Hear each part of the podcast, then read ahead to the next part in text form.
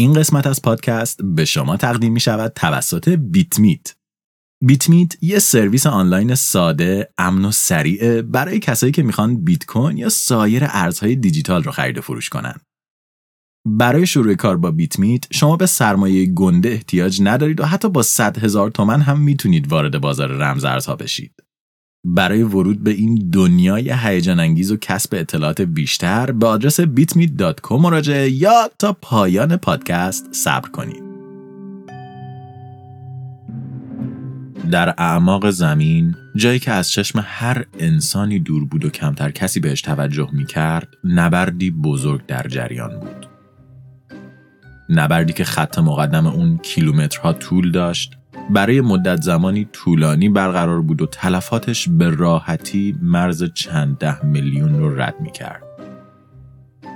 کلونی مدافع تا مدت زمان زیادی قدرتمندترین امپراتوری موچه ها روی زمین به شمار می‌رفت و گستره اون محدود به کوه، صحرا و حتی آب نبود. کلونی که چندین قاره رو در بر می گرفت و ساکنینش میشه گفت قدرتمندترین موجودات روی زمین بودند. اما اکنون به نظر می رسید که دوران پادشاهی این گروه از موچه ها که دویست سال قدمت داشت در حال نزدیک شدن به پایان خودش بود. موچه های آرژانتینی یکی از مرگبارترین گونه های این حشرات بالاخره با رقیب خودشون روبرو شده بودند. سلام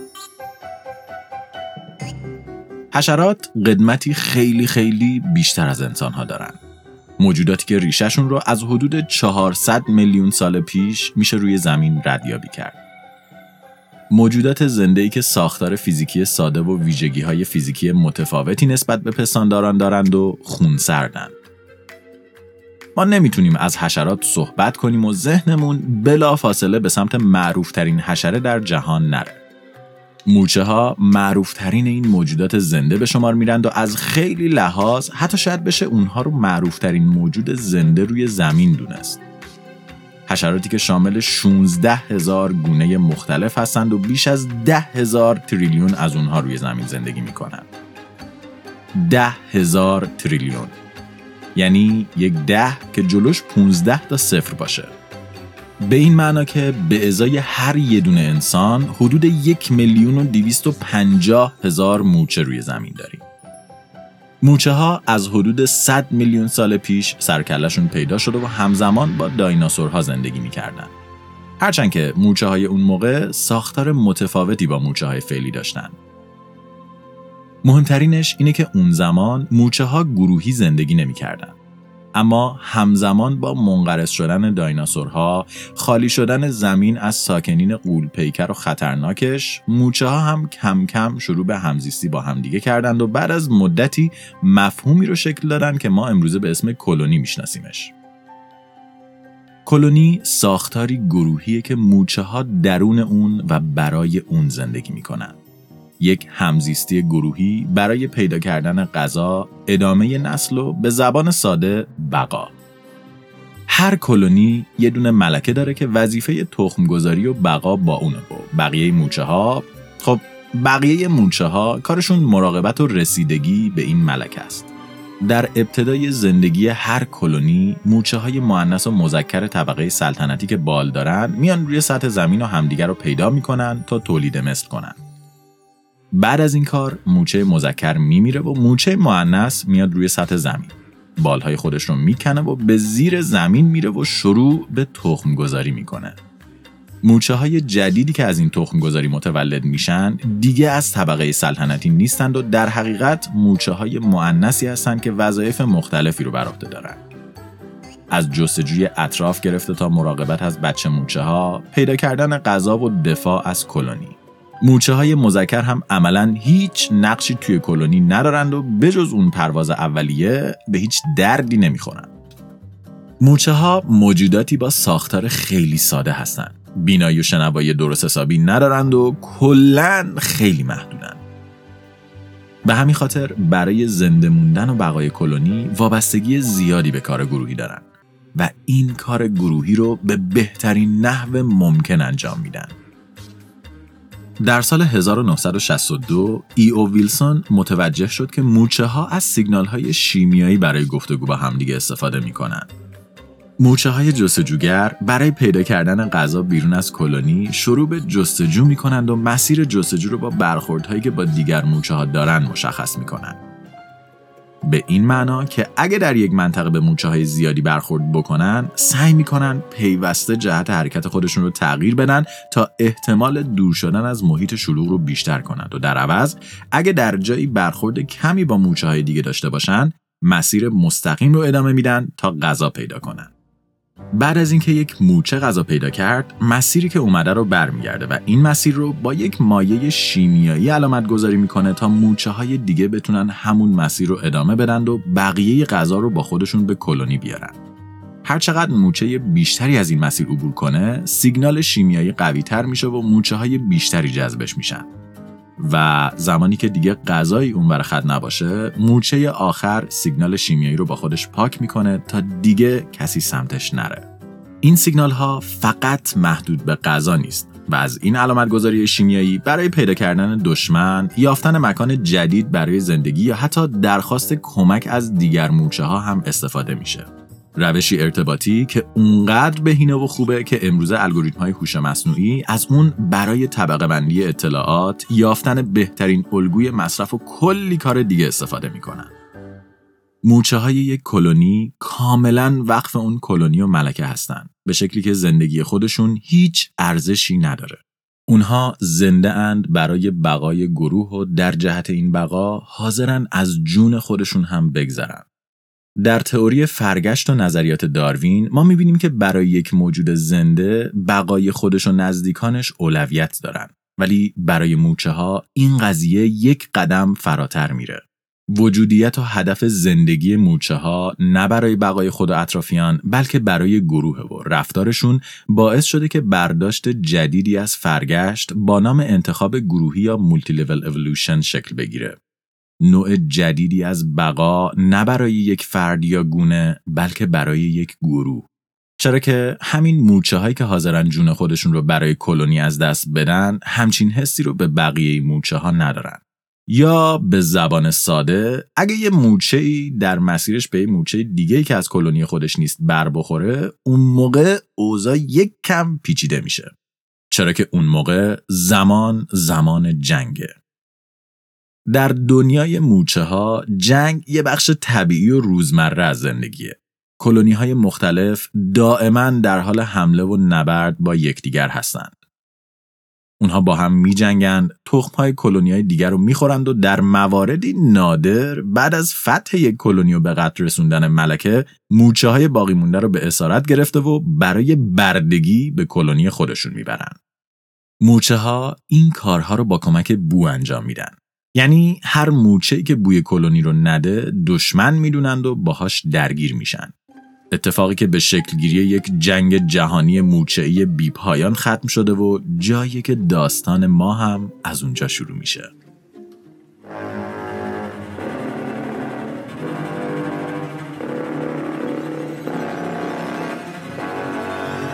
بیایید زمان رو ببریم به قرن 19 و سفر کنیم به آمریکای جنوبی. به کشور آرژانتین و دلتای پارانا جایی که دو رودخونه پارانا و اروگوئه به همدیگه می‌خورند و یک جهنم به تمام معنا برای موچه های ساکنش درست می‌کنند.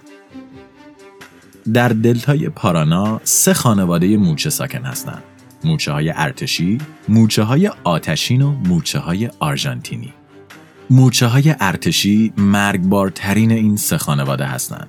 موچهایی که با آرواره های گندشون و جسه 10 12 میلیمتری یک ماشین کشتار در دنیای حشرات به شمار میرن. موجوداتی که برخلاف دیگر موچه ها یک خونه ساکن ندارن هر جایی که بتونن زندگی می‌کنند و هر چیزی که در مسیرشون باشه رو می‌کشن.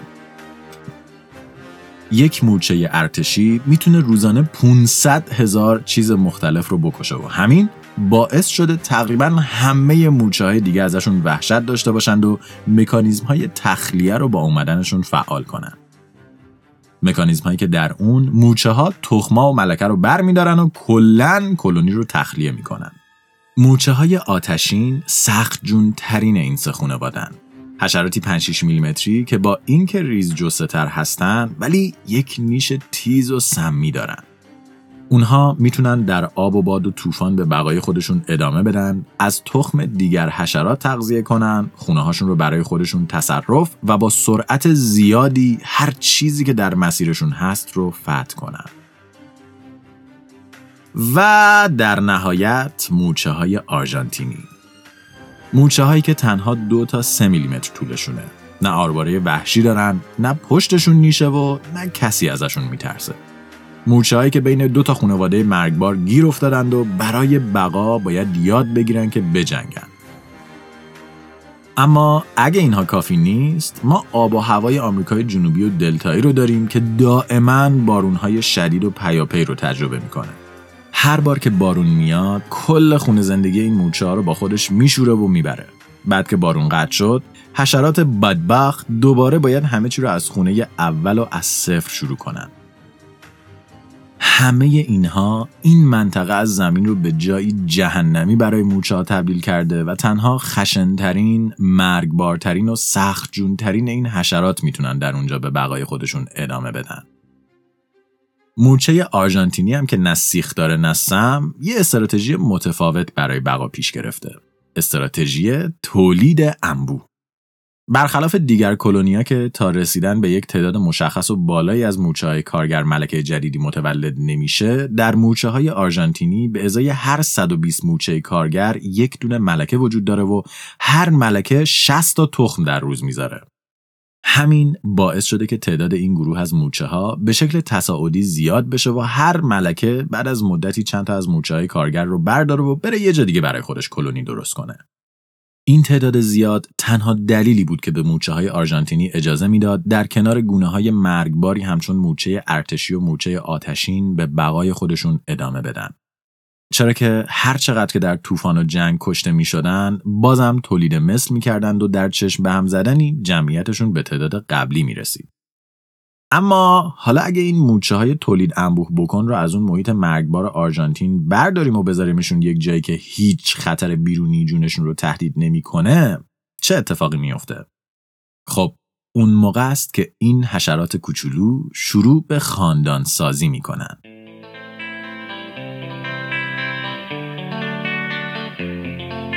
در اواخر قرن 19 هم رفت آمد به آرژانتین با کمک خطوط راه آهن داشت شکل می گرفت و انسانها با محموله های مختلف بین آمریکای جنوبی و شمالی جابجا می شدن. همزمان با یکی از این جابجایی ها یه دونه از این ملکه آرژانتینیا و چند تا از دوستاش سوار یک کشتی میشن و به شکلی غیرقانونی مهاجرت می‌کنن به ایالات متحده آمریکا و شهری به اسم نیورلانز. در نیورلانز موچه های آرژانتینی با یک پدیده عجیب روبرو میشن. یه جایی که همش طوفان و سیل نیست و هیچ موچه دیگه ای به شکل 24 ساعته قصد نابودیشون رو نداره. یک بهشت برین. موچه های آرژانتینی با سرعت زیادی شروع به پخش شدن و تولید مثل کردند و تعدادشون به شکل شگفتانگیزی زیاد شد. این موچه ها با جونورای وحشی مثل موچه های ارتشی و موچه های آتشین سر و کله زده بودند. پس دیگه حشرات دیگه انکبوت و حتی جونوران بزرگتری مثل مارمولک ها جای ترس نداشتن. اونها تعدادشون زیاد بود و با همین تعداد می‌تونستن به هر حریفی غلبه کنند. اونها یک گونه آموزش دیده مرگبار بودند و هیچ چیز جلودارشون نبود. این موچه ها خیلی زود از کالیفرنیا سر در آوردن. به آلاباما و تگزاس سفر کردند و از اونجا هی بیشتر و بیشتر شدند همونطور که گفتیم موچه ها با کمک بو هم دیگر رو می‌شناسن و تا زمانی که یک موچه غریب بوی آشنایی بده باهاش کاری ندارن. اما اتفاقی که میفته اینه که وقتی موچه از کلونی جدا میشن بعد از یک مدتی جهش های ژنتیکی جزئی توشون اتفاق میفته و کم کم هویت مستقلی نسبت به کلونی قبلی پیدا می‌کنن. برای همین یک کلونی جدید که از کلونی قبلی جدا شده بعد از مدتی دیگه بوش قابل تشخیص نیست و از نگاه اعضای کلونی قبلی به عنوان دشمن تلقی میشه. و اینجا موچه های آرژانتینی یک بار دیگه از خودشون خلاقیت نشون دادن و یک برگ برنده دیگر رو رو کردن. اونها کلونی رو از هر وجود تازه ای پاک نگه می داشتن. در کلونی موچه های آرژانتینی پدیده وجود داره به اسم ملکه کشی که در اون 90 درصد ملکه های کلونی و به خصوص اون ملکه هایی که دچار جهش های ژنتیکی جزئی شدن و بوی متفاوتی دارند کشته میشن. به این شکل حتی کلونی هایی که جدا می شدند اصالت خودشون نسبت به کلونی اصلی رو حفظ می کردند و به عنوان دشمن تلقی نمی شدند. پدیده که بعد از مدتی باعث شکلگیری یک سوپر کلونی شد. کلونی که اعضای اون ممکن بود کیلومترها با همدیگه فاصله داشته باشند ولی همچنان همدیگه رو بشناسند با هم کنار بیان و از همدیگه دفاع کنند. یک خاندان آرژانتینی مورچه های آرژانتینی فقط یک قانون داشتند و اون هم کشتن هر چیزی بود که بوی آشنا نمی‌داد. اونها مهاجمین رو با یک ماده شیمیایی علامت گذاری می‌کردند تا حتی اگه خودشون مردند دیگر مورچه های آرژانتینی بتونن دشمن رو شناسایی کنند و انتقام مردگان خودشون رو از اونها بگیرند. و از اونجا که تعداد این مورچه ها خیلی خیلی زیاد بود مرگ اصلا صدی برای پیشرفتشون نبود چرا که در ازای مرگ هر موچه 60 دیگه جای اون رو می‌گرفت و هر تلفاتی در راستای مراقبت از کلونی ارزشمند تلقی می‌شد. این مورچه های مرگبار اما بلند پروازتر از این بودن که بخوان به آمریکا محدود بشن. اونها خیلی زود راه خودشون رو به کشتی های بخار پیدا کردند و از اروپا سر درآوردند. از اونجا به شرق دور و چین و ژاپن سفر کردند و از اونجا هم خودشون رو به استرالیا رسوندند. به طوری که در مدت زمان کوتاهی در شش قاره حضور داشتند و فقط قطب از شر اونها در امان مونده بود. موچه های آرژانتینی حالا بزرگترین جامعه روی زمین رو داشتند. حتی بزرگتر از انسان ها و همه این موچه ها همدیگر رو میشناختند. زمانی که یک موچه آرژانتینی ساکن در استرالیا در کنار یک موچه آرژانتینی در آمریکا قرار می گرفت، این دو موچه بوی همدیگر رو تشخیص می‌دادند و به همدیگه کاری نداشتند. انگار که همون کلونی دوازده هزار کیلومتر اونورتر داشت به فعالیت خودش ادامه می‌داد. گویی دو موچه از اعضای یک خانواده بودند و خودشون هم این موضوع رو می‌دونستند. به نظر می رسید هیچ چیزی جلودار این موچه های کشنده نباشه و امپراتوری آرژانتینی ها کل زمین رو بیرقیب شامل بشه. هرچند که همه اینها با ورود یک بازیکن جدید به عرصه جهانی تغییر کرد. یک همسایه قدیمی و دشمنی آشنا. زمان دهه 1930 مکان آرژانتین موچه های آتشین قرمز یکی از سخت جونترین حشرات دلتای پارانا به شمار می رفتن. موجوداتی که ملکه های بیشتری نسبت به بقیه موچه ها داشتند و از آرواره های بزرگ و سمی مرگبار برخوردار بودند که هر حریفی رو می‌تونست زمینگیر کنه. ملکه های موچه های آتشین قابلیت بقای زیادی در هوا داشتند و می‌تونستند خودشون رو هدایت کنند. این مورچه ها در هنگام سیل با چسبیدن به همدیگه فرمی فیزیکی تشکیل می‌دادند که مثل قایق روی سطح آب دووم می آورد. فرمی که دانشمندان هنوز که هنوزه برای ساخت سازه های آبی از اون الهام می‌گیرند و بررسیش می‌کنند. این مورچه ها نسبت به آب، خاک و هوا مقاوم و اونقدر سخت جون بودند که به اونها نام لاتین سولنوپسیس اینویکتا داده شده بود. نامی به معنای شکست ناپذیر. این موچه ها بیش از 100 سال در شرایط مرگبار آرژانتین دوام آورده بودند و اکنون در یک کشتی بخار قرار داشتند. کشتی به مقصد آمریکا حرکت می کرد.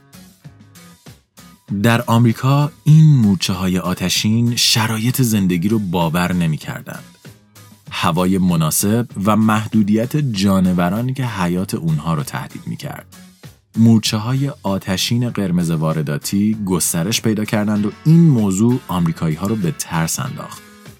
این موجودات گاز می گرفتند. نیش می‌زدند و همه جا بودند و داشتن اسم قرمز درست در زمانی که شوروی جزء خطرات جهانی به شمار می‌رفت اصلا اتفاق خوبی نبود. آمریکایی ها تمام تلاش خودشون رو کردند تا این موچه ها رو منقرض کنند از سمپاشی و تله گرفته تا حتی بمباران های هوایی با هواپیما. اما این موچه ها شکست ناپذیر بودند. بمباران ها و سمپاشی ها به جای مورچه های آتشین مورچه ها و دیگر حشرات محلی رو کشت و یک شبه مورچه های وارداتی رو به تنها قدرت منطقه تبدیل کرد و باعث شد سرعت گسترش این حشره افزایش پیدا کنه. مورچه های آتشین قرمز وارداتی در آمریکا پخش شدند و خیلی زود با همسایه قدیمی خودشون روبرو شدند. مورچه های آرژانتینی که اکنون یک امپراتوری زیرزمینی در مناطق جنوبی آمریکا برای خودشون ایجاد کرده بودند و بدون هیچ رقابتی کل منطقه رو در اختیار داشتند. و خب طبیعتا این دو همسایه قدیمی با دیدن همدیگه یادی از گذشته کرده و جنگ با همدیگه رو آغاز کردند. نبرد موچه های آرژانتینی با موچه های آتشین برخلاف آرژانتین این بار نبردی برابر نبود. تعداد موچه های آتشین دیگه کم نبود. اونها در آمریکا گسترش پیدا کرده بودند و برخلاف آرژانتینی ها جسه بزرگتر و قدرت حمله مرگبارتری داشتند. این دو گونه در آلاباما به جنگ رفتند. نبردی که کیلومترها طول داشت و تلفاتش به راحتی مرز چند ده میلیون رو رد می کرد. اما این بار شانس با آرژانتینی ها همراه نبود. مورچه های آتشین قرمز وارداتی تونستند اونها رو به شکل کامل نابود کنند کلونی اونها رو مالک بشند و تخمهاشون رو از بین ببرند. اونها در جنگ پیروز شده بودند. مورچه های آتشین خیلی زود کل مناطق جنوبی آمریکا را تصرف کردند و امروزه به بخشی جدایی ناپذیر از زندگی در تگزاس، آلاباما و کالیفرنیا تبدیل شدند.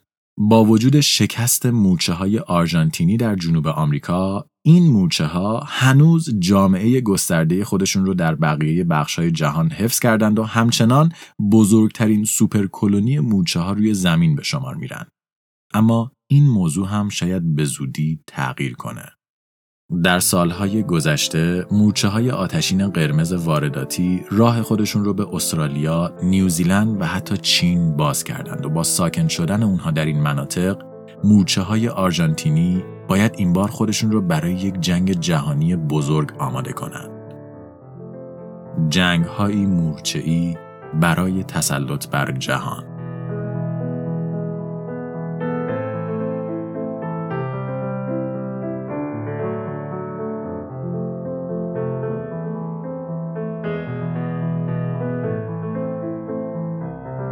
StringCast توسط من رضا حریریان و شاهین جوادی نژاد تهیه و ساخته شده. برای کسب اطلاعات بیشتر درباره این پادکست و همچنین گوش دادن به بیش از 90 داستان علمی از فضا، زمین و انسان می‌تونید به وبسایت ما مراجعه یا ما رو در تلگرام، iTunes یا Castbox دنبال کنید. همچنین برای دیدن محتوای تکمیلی این قسمت و کلی چیز میز دیگه از قسمت های قبلی ما رو در اینستاگرام پادکست دنبال کنید. مرسی که در این قسمت همراه ما بودید. اگه از جنگ های موچه خوشتون اومده بهتون توصیه می‌کنیم مجموعه سه قسمتی جنگ های فضایی و بعد از اون مجموعه هفت قسمتی جنگ های هسته که اونها هم تولید گروه استرینگ هستند و به موضوعات یکم بزرگتری می‌پردازند رو حتما گوش بدید.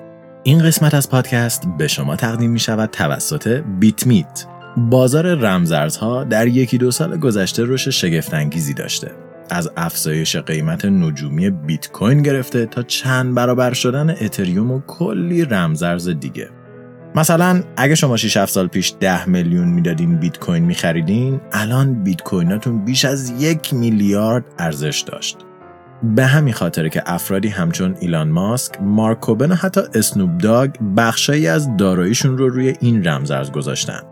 اما برای ورود به دنیای رمزارزها هیچ وقت دیر نیست و بیتمیت اومده که کار شما رو راحت کنه.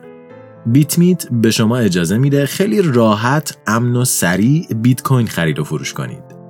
با این سرویس شما می‌تونید حتی با 100 تومن هم رمزارز خرید و فروش کنید. ثبت نام در بیت میت تنها یکی دو دقیقه بیشتر طول نمی‌کشه و بلافاصله بعدش شما یک کیف پول رایگان دریافت می‌کنید که می‌تونید 24 ساعت و بدون تعطیلی برای خرید و فروش ارزهای دیجیتال یا واریز و برداشت بیت کوین ازش استفاده کنید و تیم پشتیبانیش به هر سوالی که داشته باشید پاسخ میده. قیمت و کارمزدها کاملا شفافه و تا سقف 10 میلیون تومن هم نیازی به احراز هویت نیست. خلاصه که تا دیر نشده شما هم به این بازار رو به رشد بپیوندید و با بیت میت رمزرز خرید و فروش کنید. برای آشنایی بیشتر و ثبت نام به آدرس bitmeet.co یا لینک توضیحات سر بزنید یا توی گوگل فارسی کلمه بیتمیت رو جستجو کنید. این قسمت برگرفته شده بود از کتاب ماجراهایی در میان مورچه ها نوشته مارک مافت اپیزود حمله آرژانتینی از پادکست Radiolab و چندین ویدیو از کانال In a Nutshell. لینک این منابع در توضیحات هست و می‌تونید برای کسب اطلاعات بیشتر درباره مورچه های آرژانتینی و فتح جهانیشون به اونها مراجعه کنید. استرینکست یک پروژه رایگانه و همیشه رایگان باقی میمونه. ولی کمک های شما باعث میشه ساخت پادکست آسونتر و تأمین هزینه های اون راحت تر بشه. و در نهایت اگه شرکت یا سازمانی هستین که می‌خواین اسپانسر پادکست بشین به همون ایمیل بزنید. اونجا همه چی رو براتون توضیح میدیم. من رضا به همراه شاهین دو هفته خوبی رو براتون آرزو می‌کنم و تا قسمت بعد مراقب خودتون باشین.